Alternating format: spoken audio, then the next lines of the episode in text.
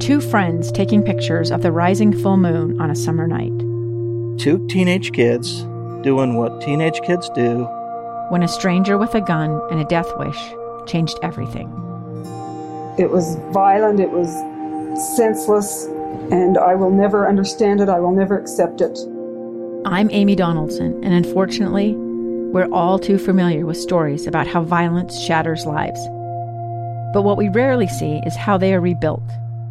In a new podcast, The Letter, we relive tragedy, but only so we can hear the rest of the story the struggle to reclaim lives, the realities of grief, and the possibilities of forgiveness. I believe in miracles. Sometimes I thought, there are no miracles. Yeah, there are, and this is a big one. Follow the letter at theletterpodcast.com or wherever you get your podcasts. Inside Sources. Well, today the UN voted to condemn Russia's invasion of Ukraine while Russia continues to attack and is now targeting civilian areas as we've watched that play out. Uh, just within the last hour, we've heard from Secretary Blinken and Pentagon spokesperson John Kirby uh, each talked to reporters today about the most re- recent developments inside of Ukraine. And as we begin uh, this update segment in terms of Ukraine, uh, the United Kingdom, uh, of course, is leading out on calls to investigate Russia's war crimes. We know that President Zelensky uh, has made a call for that as well, and uh, saying that Russia is, you know, committing these war crimes against civilians. Uh, so again, another interesting thing to see who actually leads out in that. Where will the U.S. play in that? Will they also chime in?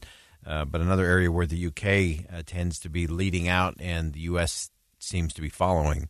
So let's start with Secretary Blinken. Uh, he called the UN vote to condemn Russia's ac- actions absolutely historic. I want to note the consequential and historic vote that just took place in the United Nations. 141 member states voted in favor of a resolution reaffirming Ukraine's sovereignty and territorial integrity and condemning Russia's invasion of another member state. As this vote revealed, the overwhelming majority of the international community stands in strong support of the core principles of the United Nations and upholding the UN Charter, and stands against Russia's reckless attempts to change the borders of another sovereign country by force to replace its will for the will of the Ukrainian people is important to note that 141 uh, countries uh, in extraordinary solidarity there at the UN condemning Russia's invasion and reaffirming the commitment to Ukraine's borders uh, and to their sovereignty, self rule, and self determination uh, that are all critical uh, to things moving forward. Secretary Blinken went on to say uh, that while all of these things continue to play out, that everyone holds the door diplomacy open uh, if Russia is still open to have a different kind of conversation. They're in, engaged in uh, uh, in talks with, with Russia. They had one round. Uh, there may be another one. We'll see. Um, but of course, the uh, the demands that Russia put on the table uh, were ex- beyond excessive. They were, of course, non-starters. And what we've seen repeatedly is that Russia goes through the pretense of diplomacy to distract and continue uh, it, on its aggressive path. So it's interesting. Uh, of course, it, just in the last uh, two days, Vladimir Putin has ratcheted up the nuclear worry for the world uh, by saying he had heightened uh, the level of readiness uh, for his deterrence, his nuclear deterrence. Secretary Blinken was asked during his press conference today if he thinks Vladimir Putin is bluffing by putting the nuclear forces on high alert. Here's the Secretary's response. Following the meeting between President Biden and President Putin uh, in Geneva, um, both of our countries have stated that a nuclear war cannot be won and must never be fought. That was a, a key reaffirmation coming out of the meeting between President Biden and President Putin back in June provocative rhetoric about uh, nuclear weapons is the height of irresponsibility. Um, it's dangerous. It adds to the risk of miscalculation. It needs to be avoided. Um, we've assessed uh, President Putin's directive and his statements, and at this time, we see no reason to change our own alert levels. Now, one of the things I think was interesting uh, that Secretary Blinken said right there was this whole area of the risk of miscalculation. I think that is the biggest challenge in all of this is that as things continue to escalate, the likelihood that someone is going to miscalculate, that someone's going to make a mistake, that someone's going to misinterpret something, or someone is going to get uh, an order from somebody somewhere and do something wrong that is not only going to escalate things, but could uh, send them in a just catastrophic direction. And I think that's the area where every time Russia ratchets things up another notch, uh, we talk about it as as tightening the knot of war. And as that knot gets tighter and tighter, the energy it takes to to loosen it uh, b- becomes more difficult. And having the energy and the strength to, to actually untie that knot or to loosen that knot becomes far more difficult.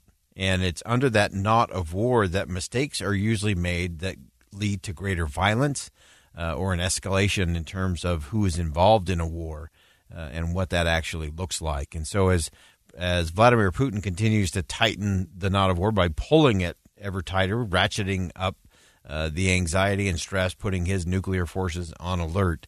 Uh, those are things that we just have to to watch for. So that was all coming from Secretary Blinken. Uh, just moments after he concluded, the Defense Department uh, at the Pentagon had their briefing for the day. And of course, that's spokesman John Kirby, who's usually at the podium there. And he said in the Pentagon press conference today that they were canceling a scheduled missile test uh, to show Russia they don't intend to engage in nuclear warfare. Take a listen. And so, in an effort to demonstrate that we have no intention in engaging in any actions that could be misunderstood or misconstrued, the Secretary of Defense has directed that our Minuteman III intercontinental ballistic missile test launch, scheduled for this week, to be postponed.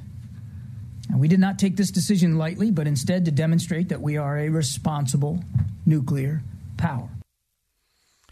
So that's a significant move and a significant announcement. Again, uh, coming through the spokesperson John Kirby saying that the Secretary of Defense had canceled a test launch uh, of those uh, defense systems, of those Minuteman rockets.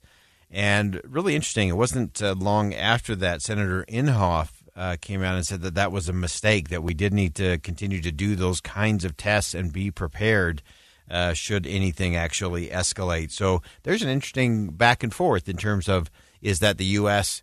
loosening that knot of war just a little bit by not doing those scheduled tests and run throughs and drills? Uh, or is that just emboldening Vladimir Putin to say, well, they're not really serious about it, so he can continue to press forward uh, both with his invasion of Ukraine and increasing the hostilities there, and of course, he's got his nuclear forces on higher alert. I think that's just a fascinating thing to, to look at, and you could argue both sides of that as far as should we be doing those tests? Should we be showing, hey, we're uh, we're serious, we're going to make sure we're ready, or is it loosening the knot? by canceling those and say, look, we're we're not interested in ratcheting things up. We're actually going to ratchet them back down.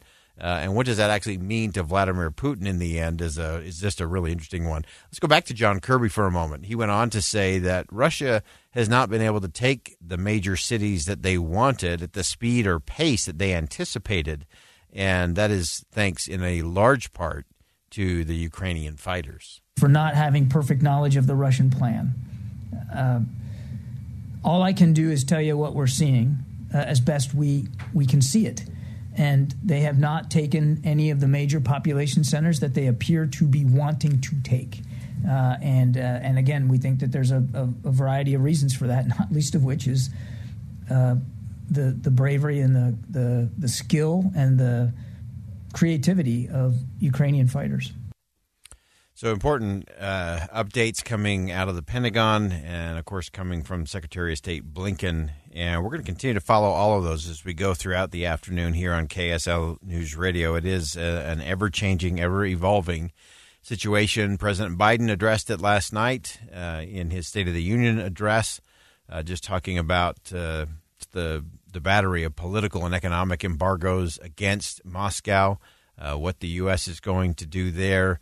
Uh, interesting, the Russian Defense Ministry today said that 498 service members have died and more than 1,500 have been wounded in the fighting. It's the first time the Russians have disclosed or conceded any uh, cost or toll in Russian lives as it relates to their invasion of Ukraine. Uh, we also know that coming out of Ukraine that we are approaching almost 900,000 Ukrainians have fled since the start of the invasion. The United Nations have reported uh, this is the largest exodus in Europe uh, since the Balkan Wars back in the 1990s. Uh, it's also been confirmed 536 civilian casualties as of Tuesday, including the deaths of 136 people, 13 of them children. And as we continue to watch what Russia is trying to do, uh, Russian troops continue to move. We know there's that 40 mile long convoy that has been slowed and, and has not made hardly any progress at all in the last 24 hours. Uh, what they're doing and why they're going at such a pace, uh, we'll continue to monitor and watch. And again, the President of the United States last night in the State of the Union uh, rallying the country and trying to rally the world in terms of being united uh, and looking at what is that cost of freedom. And that's a good question for all of us to keep in mind. We're going to step aside for bottom of the hour news. Uh, much more inside sources coming up after this break. Stay with us. It's the story of an American held in a dark Venezuelan prison. Then all of a sudden, they all kind of lined up. They pointed their guns at me. And this is the point where I thought, I'm going to die today. I'm Becky Bruce. I spent a year working on Hope in Darkness, which now has more than 2 million downloads. Find it on kslpodcast.com or wherever you listen to podcasts.